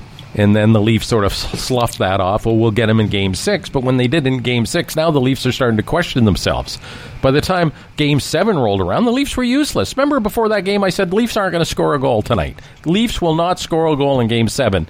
And they didn't score till the last minute of the third period. I think the final score was 3 1. And I and again, I see the same uh, thing unfolding here. I, I, I just don't think they have the makeup to get beyond that. We'll see. And I think if you watch tonight, I think you're going to see the goalie let us down in a couple of situations. That's going to deflate the team because I'm not sure he has the the makeup to listen. A goalie has to play every other night for two months. You got to be a pretty special individual. Yeah. and you have to have a lot of things go your way. But Yes. but ultimately, playoffs are won. You mm-hmm. look back at, you know, even you know, again, I know this is going to age me, but you know, when Boston won, yes, they had the best player in hockey at the time, but they had a great team around him. Same with Gretzky. Gretzky had a. You look at those teams that won all those Stanley Cups. There were some good, good players. You think about the guys that weren't Gretzky, the Messiers and the Coffeys. They had some. Um, you know, their goalie was outstanding, one of the best in the league. And Howard, a lot of these teams have great captains, and I just don't think we do. I don't think John Tavares is measured up. I think Auston Matthews should be the captain of this team. Like all the young bucks, all the young stars become captains of their teams around the league. Look, there's many examples, Connor McDavid, and on and on and on. Um, by not making him the captain, I think that was a miscalculation and Tavares just hasn't measured up. He's not the like he's not a Darryl, he's not a Wendell, he's not a Dougie. He's just not that type of guy that in the playoffs you need. But uh, again, we'll see. It starts tonight. Okay. Uh, Dan Duran, uh, thanks for popping back in. I'm not 100% sure You're not. where uh, our other guest is. So I'm just going to go ahead uh, with you, but uh, we have a brand new sponsor. So let me take care of that first, if you don't mind, Dan. Okay. I do not mind. I'm standing by like I do. Let me ask you a question, Dan. Um, let's talk about the quality of your sleep. Okay.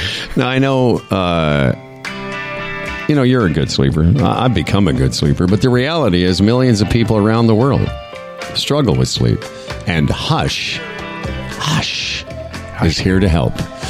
Hush is an industry leading sleep brand that carries a wide range of sleep essentials for every sleeper, whether you're a hot sleeper. I- I'm a hot sleeper. Or a cold Meaning sleeper. you, you hot, hot, like your temperature's hot? Yeah, I get hot. Oh. Hush has what you need to get the job done. Freddie, Hush carries everything from pillows to sheets and their best selling weighted blankets and mattresses. That's what you've heard. You're like, oh, yeah, Hush, those weighted blankets. They even have their iced technology. Which is what I want to get because it keeps you cool all night long in their iced weighted blanket and their mattresses. If you're looking to improve your nightly rest, Hush is the answer.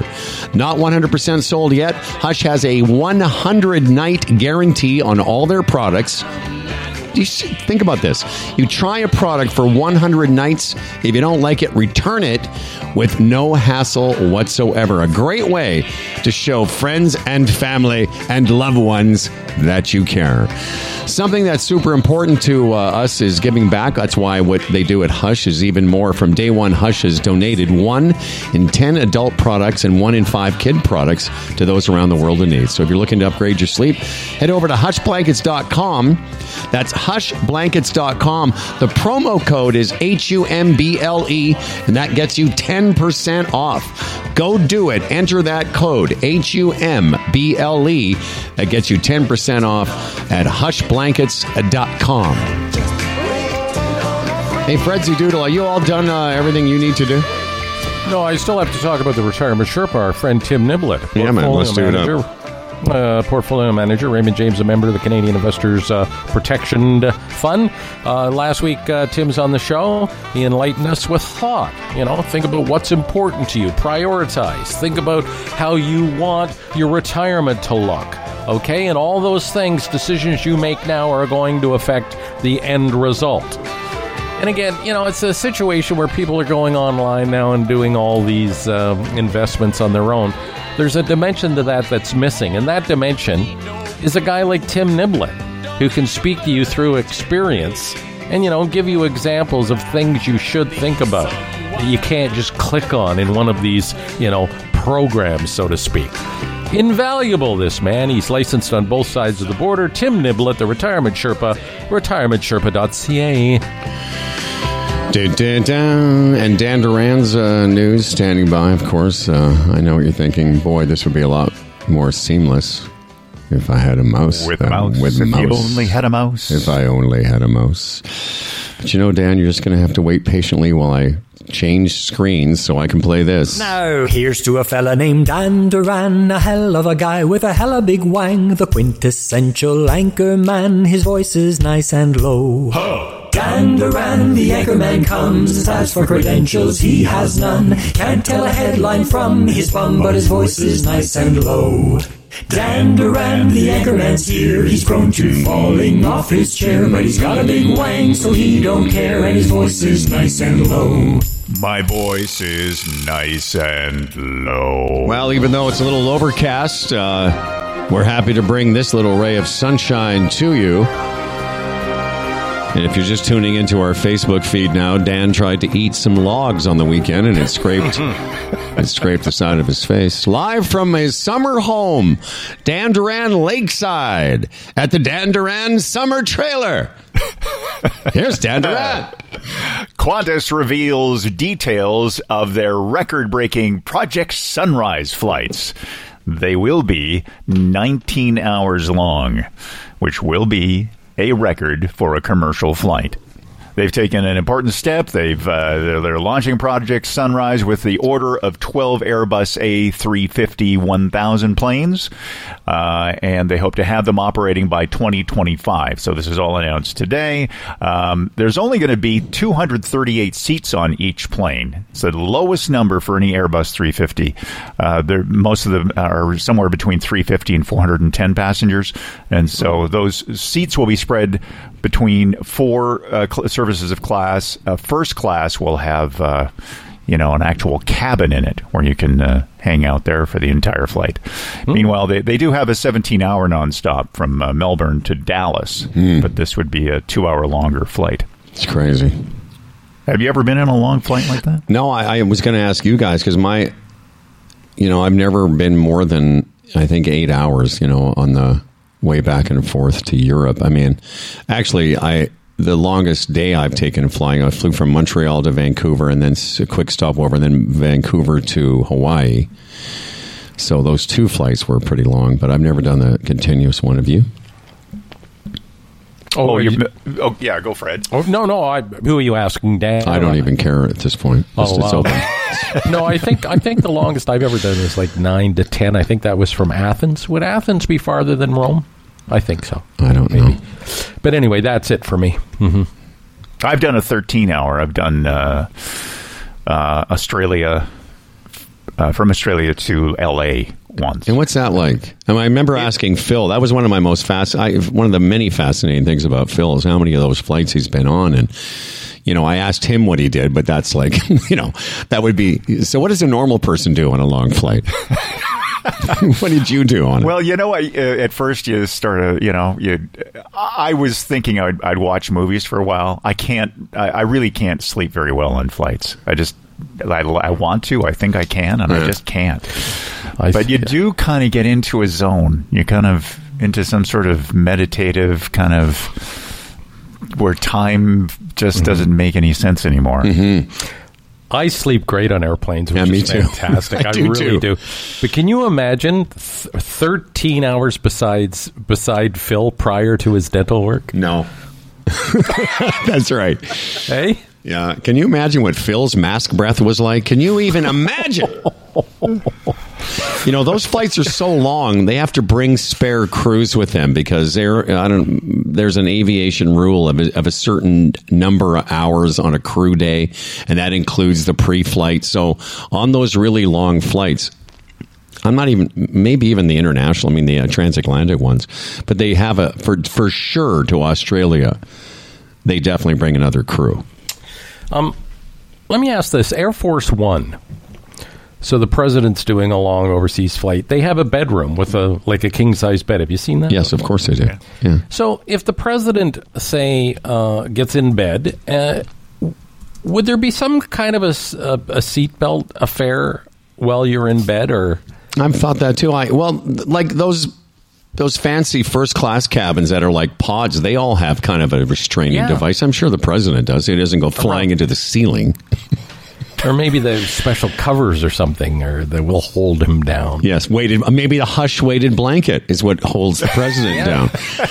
You know, I haven't thought that because it'd be so great a long flight and you get to go crawl into a king size bed and just snuggle up, and next thing you know, you're landing. But what what is the security? But some of those Emirates, like the Cathay Pacific and the Emirates, the Dreamliners, they're you're you're maybe not king size, but you're sprawled out there. You're you know those first class pods are you're pretty comfortable. You're full on laying down and well, isn't there a couple of airlines now where you got a private shower even? oh yeah, like that's what I'm saying. Some of those as well. Um, what I find fascinating about Air Force One is well many things, but uh, the fact that whenever it travels, there are you know s- jets scrambled around it. Like it's not just flying you know out there in the world on, on its own. That and the fact that it can be refueled in the air, which is pretty cool. I often think about two Air Force One the first time, you know, because they have a crew and it's got to be top notch because it's the most Yeah. powerful person on earth. What they thought the first time that orange fucking clown climbed aboard. Like, oh, great, Great. Really, we we all you know have this serious responsibility. Now we got to look after this thing. This shit stain is getting on the plane. Maybe that, I, I like to have the clean fantasy like that. Yeah. Uh, yeah, Tower. This is Air Force One. We've got shit stain aboard, ready to uh, taxi. Shit stains on board. I just hope, like maybe somewhere that's what they talk to each other. Yeah, we've got uh, shit stain is uh, secure. D- He definitely had a, a seatbelt in bed. Yeah, Dan, do you have any- Boeing, by the way, Boeing yes, Dan. is, is, uh, last week they had a, a story that they're, they the CEO regrets taking on the or order for the new Air Force One, which I believe was ordered when uh, when Trump was in power, and they've lost a, a billion bucks on it. On that on that contract. Of course they did. modifying, They modified two seven forty sevens for You know, it's funny. They're they're so excited there in the Republican uh, Party about Hunter Biden's and laptops and shit. Meanwhile, this story keeps coming up that Ivanka Trump and Jared Kushner left the White House six hundred and fifty million dollars richer than when they came in, and that doesn't seem to register with anyone. Uh, and before we segue into Trump and all this stuff, I just have to ask: Did you see those text messages between Hannity and uh, the, Yeah. the chief of staff of uh, of the world? Meadows, Isn't? Meadows, yeah, yeah. it's it's great to know, eh? That Yeah. fucking une- uneducated hack, fucking Hannity was helping run the country. Another uneducated hack run run the company. No, it was super. Like seriously, it's something else. That's the uh, what's that old saying? The blind leading the stupid. Mm-hmm. Anyway, Dan, do you have another story that's not because we can get into Trump all we want after. one, but, one uh, other thing I will say, just if you want to get into Trump, and you know the Hunter Biden stuff, people should be interested in that. But there's the aggravation, part of the polarization. You know, if you're Republican or you're conservative, you you care about Hunter's laptops, but you don't care about other obvious stuff Right. because it's your team, and vice versa. Because all that stuff is interesting. But if you really cared about your country, you'd care about it all. Yeah, exactly. Uh, Dan, do you want to uh, favor us with uh, another uh, story while I just get that? I mean, again, if I had a mouse, it'd be playing now. Now, a second story from his lakeside trailer. Dan Duran, everybody. Pedal pubs can be dangerous. In Atlanta, a pedal pub rolled over, and now the driver of the pedal pub has been charged with driving under the influence. You think the one guy driving the bike would be the one who wasn't drinking. But I don't know if you've ever seen. There's like 15 people on on these. Have you ever seen one of those pedal pubs before? I don't know what you're talking about. You do not know. Okay. What are they? What's a pedal pub? It's, it's a basically it's a bar on uh, bicycle wheels, Yes. And uh, everybody pedals while drinking. Oh, right. So they kind of face each other. There's sort of a stool, and there's yeah, and then there, in the front there's a guy who. You know, Yeah, I saw one in California. I, kn- I, I, didn't have any idea what it was. It was a we know what it was a uh, bridal party or whatever they call that. Yeah. And all the girls, can I call them girls? All the women, females were getting on and they were just drinking. And I was like, I didn't know what it was. And they were all pedaling and getting hammered. Right. That's pretty much the. Uh, Love that thing. shit. So yeah, there was 15 passengers on board this bike. Everyone was taken uh, to the hospital for a treatment, and uh, and I think two people were critically injured. N- No deaths, but uh, I guess the guy tried to ne- negotiate a corner while going too fast, Oh my god! and the thing rolled over. And you imagine that that you know one person falling off a bike. I've done it. Uh, that can hurt you pretty good. Yeah. But you know, 15 drinking people plus. Uh, Things keep, don't necessarily go very well. That doesn't really appeal to me. Enjoying a nice beer and then having the pedal at the same time, like, wouldn't it everything be sort of unsettled? Yeah. I mean, you know, yeah, but imagine, you know, you know, you're, you're almost 70. Of course it doesn't appeal to you. These are young people doing young people things. I guess. Yeah. And remember, there's a certain you know, go ahead. Yeah. yeah. there's a certain point when you've had you know the drinks. Yeah, you don't care. It doesn't But- matter anymore. But it's like, I mean, there's a lot of things you and I can't relate to, or the three of us can't relate to, you know, because we're in our 60s. You know, I was saying this to somebody the other day, like, okay, when I see this was one of the days it wasn't shitty, it was sort of warm, and but it wasn't warm. It was like ten or twelve degrees. And I saw a young woman on the street, and as I said, I said this to you guys last week. I used to think, oh, there's you know, she's hot. Now I think I don't think she's dressed for this weather. Mm-hmm. You know, you know, I don't think she's wearing enough clothes. This, this she can't be warm in that outfit. Literally, I think that now. Yeah. Poor young thing. Wow. Do you guys know, uh, grandpa stuff right Oh, I there. totally. Dan, it's funny you say that because I I realize now that women no longer find me attractive or threatening. They look at me with grandpa eyes. You know what I mean? When you look at your grandpa and go, "Aw, grandpa." That's how I think women look at me now. They're like, "Aw." Like I have this theory that if I was in a bar talking to a woman, she wouldn't be covering her drink unless she was thinking, "This guy's going to throw a Werther's original in there."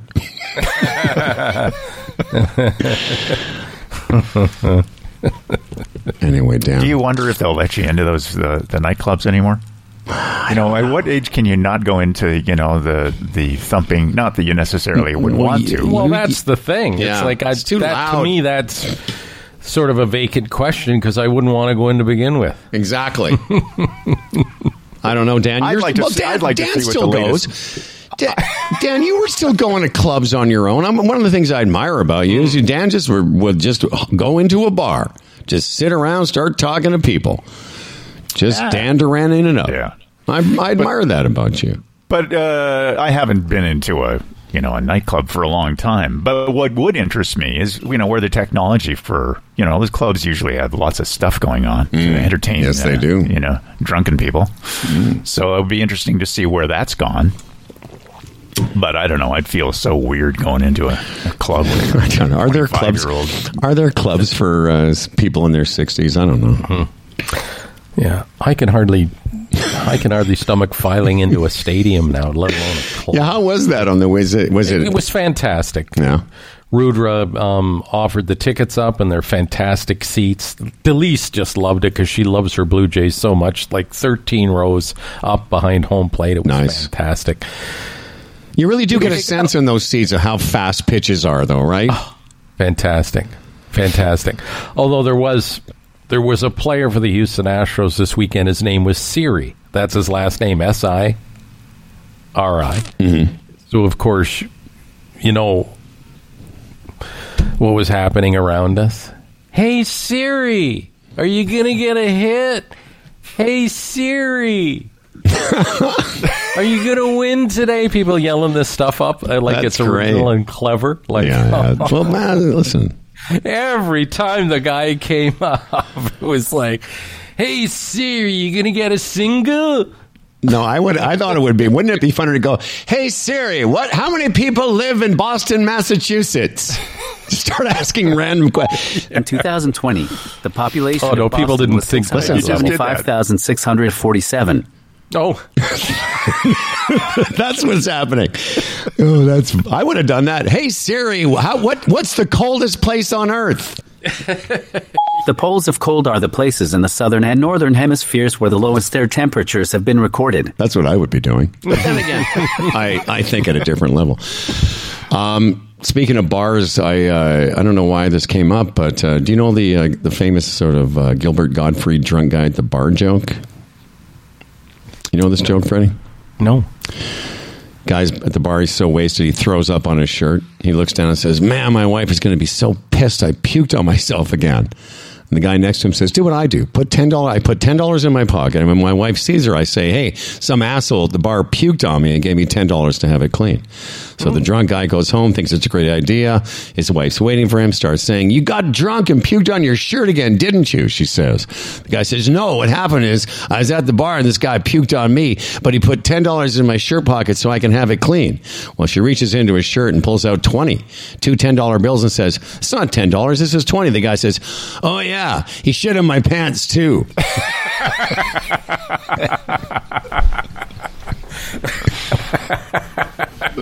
That's a great joke. That's a joke for you boys Yeah, on a that's Monday. Great joke. Because he shit in my. I love jokes that end with "oh yeah," and he shit in my pants too. Good night, everybody. That's a closer there, Dad. That's a big closer. Uh, big closer, yeah. That's the big closer. I I don't know what happened scheduling wise, but our friend uh, Tim Daniels uh, was scheduled. We will reschedule him, of course. Health Gauge is what we're wearing at healthgauge.com. The uh, Super Phoenix is the watch. Keep you know. Uh, Brian Goldman mentioned uh, blood oxygen. You know, when you know your your blood oxygen level starts dropping into the uh, what do they say when it gets uh, below 90 especially if you've got covid like symptoms that's when you should go to the hospital. And you would know that if you had this uh, phoenix. Go to humble go to healthgauge.com put in the promo code humblefredhg for 15% off at check at checkout sounded like I got emotional there. I didn't. I just got was distracted. Healthgauge.com. Humble Fred HG for 15% off at checkout. Uh, I think that's it. Yep, we's covered. We's covered. Tomorrow we'll talk about uh, birds aren't real. Uh, also, uh, I got some great uh, Marjorie Taylor Greene um audio. Not the one that you had. That's, I had another one I was going to play for you, but we never got to it. Also, we will talk hopefully a little bit about the Leafs' victory tonight. I'm excited for your team and uh, the Freedom Rally in Ottawa. So much, so much freedom was achieved. Some mac- maximum freedom. I know. I um, I sent an email to Mark Bonokoski yesterday. Oh, yeah? son. Yeah, Bono? just only because you know he was eh, the same thing. You know, the sun has sort of taken on the you know freedom thing and Of course. And Warmington and these guys and just what they write just uh, just doesn't make a lot of sense to me. So I just sent him an email saying, "Exactly, Mark. What what are the rights and freedoms that uh, we have lost? Because I'm 65 and I feel as free as I've ever felt. You're free as a bird. Mm-hmm. To be honest, what is what exact what have I lost that I'm not aware of? Can you please help me with that?" And I'm waiting for a response. But I'm sure you'll be because I would, I a would while. like that. sp- Same with I want when I when Tony's back on. I I mean I keep saying this, and you know the whole Poilievre thing is freedom is the number one word in his campaign. Mm-hmm. Explain it to me because I'm lost. I'm a fucking dunderhead, man. well, you know, a lot of that stuff is just buzzwords. Like I had a Yeah. There's some audio of Trump talking about this. He he he. It's the kind of speech he made at a rally that if Biden made the speech, all the Fox people would be like dementia, dementia. But it was it's really like a. Oh, I- I love this phrase. It was like a word salad of stuff. He says, "Am I going?" And of course, uh, we're not going to be teaching transgender. We're not going to teach trans. And I'm all these comments like, when what grade do you start teaching transgender? Anyway, but that's what it is. It's just a word salad of stuff. Freedoms in there, critical race theory, radical left. But the Bonokoski thing, it's all about how, you know, Poilievre, now, you know, he's trying to bring a different face to politics, a different spin on it. You know, he's not playing the same old game that all politicians have. Just, it just stinks and reeks of the American way, you know, Yeah. with the whole Trump thing. Oh, this is the new way. And, and it, to me, it's what you just said. It's like, you know, it's uh, freedom. So throw out freedom, throw out immigration and God. And you've, and you've got all the simpletons uh, paying attention now. Yeah, again, not. I, I don't know. I did a lot of reading this last few days, besides watching Ozark. Um, and again, being around my brother is so good because he's got such great. You know, the what, like I would say this: we're fairly intelligent people. Like intellect, we, we we have an ability to sort of articulate a thought or two. But what what really smart people have, like David, like Dr. Brian Goldman, like other people we know like this, is David's able to articulate something and then give you a bunch of historical uh, references for it Sure. and how this is like this used to be, or this guy who's a philosopher, and this is what he says. And I'm like, sometimes I'm just fascinated. Like, you know, I can go for a few seconds with him, but then I just at some point just sit there listening and go, wow, like you know he, he would we talked about religion. We talked about political you know where where russia's will is. I mean he gave me a really good sense. Not not all by the way not altogether a hopeful one. I sent you that uh that article this weekend i think it was from the washington post where wherever. Yeah, I couldn't read it. It wouldn't. wouldn't open There's like a paywall. yeah it's too bad because it was uh, very but not not a real hopeful forecast for what's going on over there but at least my brother had some perspective for me anyway You know, I did read a story on the weekend. A woman in Toronto owns a condo or rents a condo, and she had a Ukrainian flag flying in her window, and she was asked to take it down after it had been up for a week or so. And the reason was is that number one, the condo law, so to speak, doesn't allow for you to put stuff like that in your windows, which I, on some level, I understand because if everybody did that, it would look like shit from the outside. But you'd think this would be a special situation. It was just a flag in her window. But the um, reason she was given was there was Russian people had complained. And what if they put the Russian flag in their windows? Uh, what kind of an atmosphere would that create in the condo? Anyway, my takeaway is there's actually people there.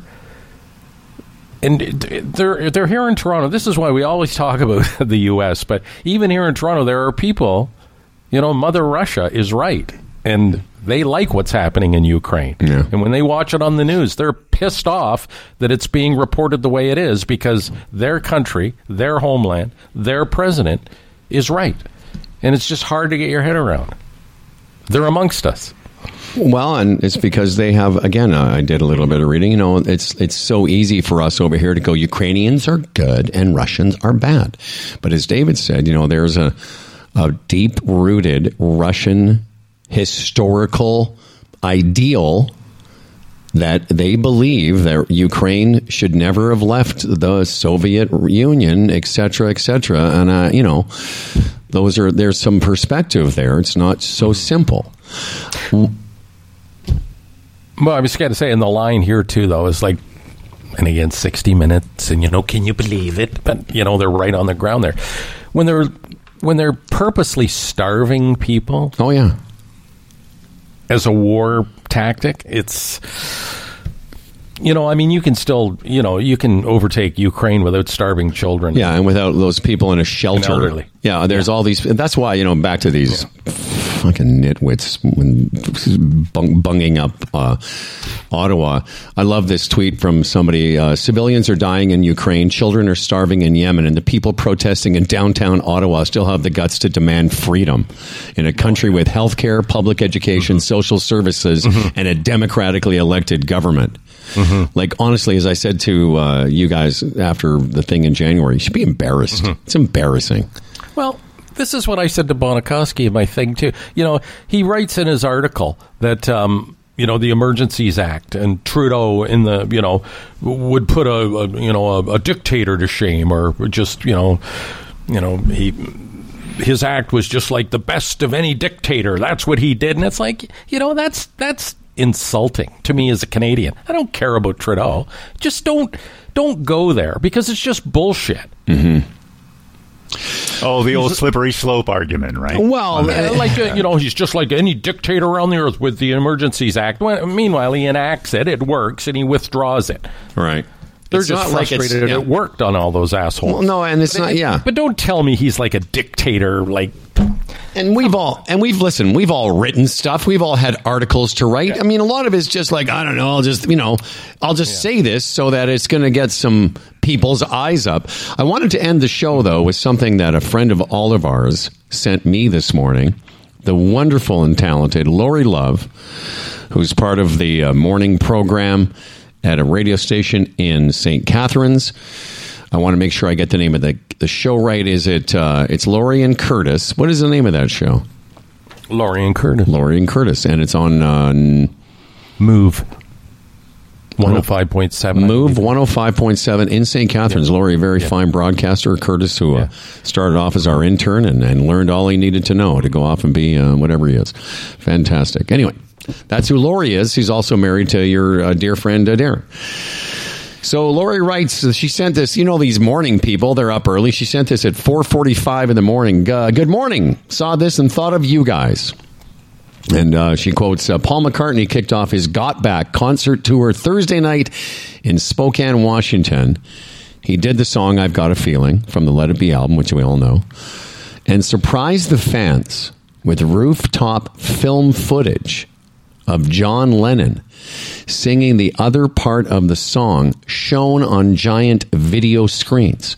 Hmm. Now, here's what we're going to do. I'm going to, she's given me instructions that it starts at, uh, she says it's around the 346 mark. So I'll just do that. I'll go to 346. Hang on, Dan. This is no mouse would make this easier. Okay. It's just happening in real time.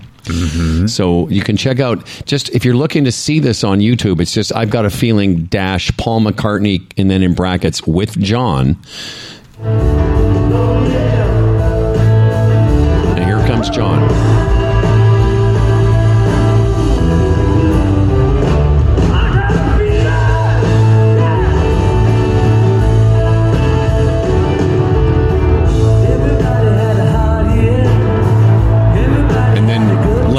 Appears on the screen. It's fantastic.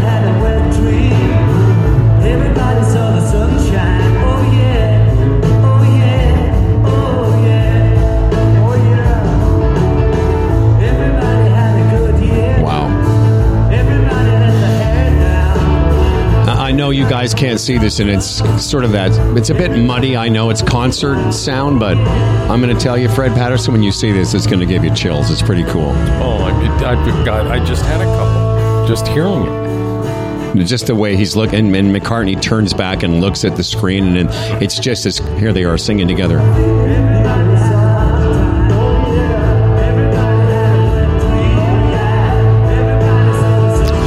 So thank you, Lori Love, for uh, you know helping us out today and giving us something to end on, other than Americans and their shit stain uh, president guy. You know, Lori is a, a great supporter of this show. Yes. So many wonderful things to say about it all the time. Sometime when she's on holidays and not doing a morning show, we should have her on as a guest. I would That's love a good that. idea. Yeah. Yeah. No, I, I I really do because again, uh, talk about a pioneer. You know, there's not a lot of women that front morning shows in this country in, in any market, and she's pretty much done it for years. and uh, long, yeah, and and with not just with you know, it's, she didn't sort of. You know, catch lightning in a bottle with some dude, some thirty. You know, she's been doing it on her own with a bunch of different guys, uh, which is the sign of a true pro. And she'll tell you she learned a lot of her morning show um, work ethic from Jeff Lumby. Yeah, One of the guys she worked with. that's right. One of the guys she worked with. Although, unlike Jeff Lumby, if her favorite sport team had lost, she would show up. yeah, I feel I feel very strongly in saying that no matter what happened to one of her sport f- teams, she'd make it in the next day. She's got her anger under control. Well, we can all hope one day, well, you'll finally get your anger under control, Dan. Yeah. Someday. Well, don't know about you, but I'm looking forward to the Jays and Yankees tonight. Yanks have won nine in a row, and I want to see my Blue Jays stop that winning streak. That's what I'll be watching tonight. Well, I, uh, I again, Rudra offered me some uh, tickets, and uh, I couldn't use them, but I'm going to when he comes back. Uh, go with him because he and I've gone to some Raptors games, but uh, I just want to. I've said this even before the season started. I really want to get to the the dome this year because I kind of miss that feeling. I love being in that park. Uh, again, Yeah. not the biggest baseball fan, but in in person, I really like it. Howard, I said that to Delise. I said, you know, the people that that criticize this stadium, I love this stadium. Yeah. Like it's unbelievable. If it's shitty outside, the roof's closed. Yeah, it's a little bit dark and dank, but you know what? It's shitty outside and we can watch this game in comfort. And you know what? When the weather's nice, the roof opens and we get to enjoy the beautiful sunshine. Mm. I love that stadium. I think it's become fashionable to say, "Oh, I hate the dome when when the roof's closed." Well, the roof is closed so you can be comfortable. Dickwad. Again. You never know what's going to set the Fred man off. okay, uh, Dan Duran, uh, thank you for your service. Thanks to Dr. Brian Goldman. We'll reschedule Tim from Health Gauge. Enjoy the rest of this cloudy, rainy, relentlessly shitty spring. Uh, good day. This episode of Humble and Fred was brought to you by GigSky, the Retirement Sherpa, the Chambers Plan, Bodog, Health Gauge, and our newest sponsor, Hush Blankets, with a 100 night guarantee on all their products. For Humble and Fred, I'm Dan Duran, and remember to listen tomorrow for more Leaf Team Leafs Leafs. Really? Leafs. Oh, come on. Leafs and Leafs Leafs. Dickwad. Destination, a little up the road from the habitations of the towns we know. A place we saw the lights turn low, the jigsaw jazz and the get fresh flow. Pulling out jobs and jamboree handouts, two turntables and a microphone. Bottles and cans, and just clap your hands, or just clap your hands. Where's that?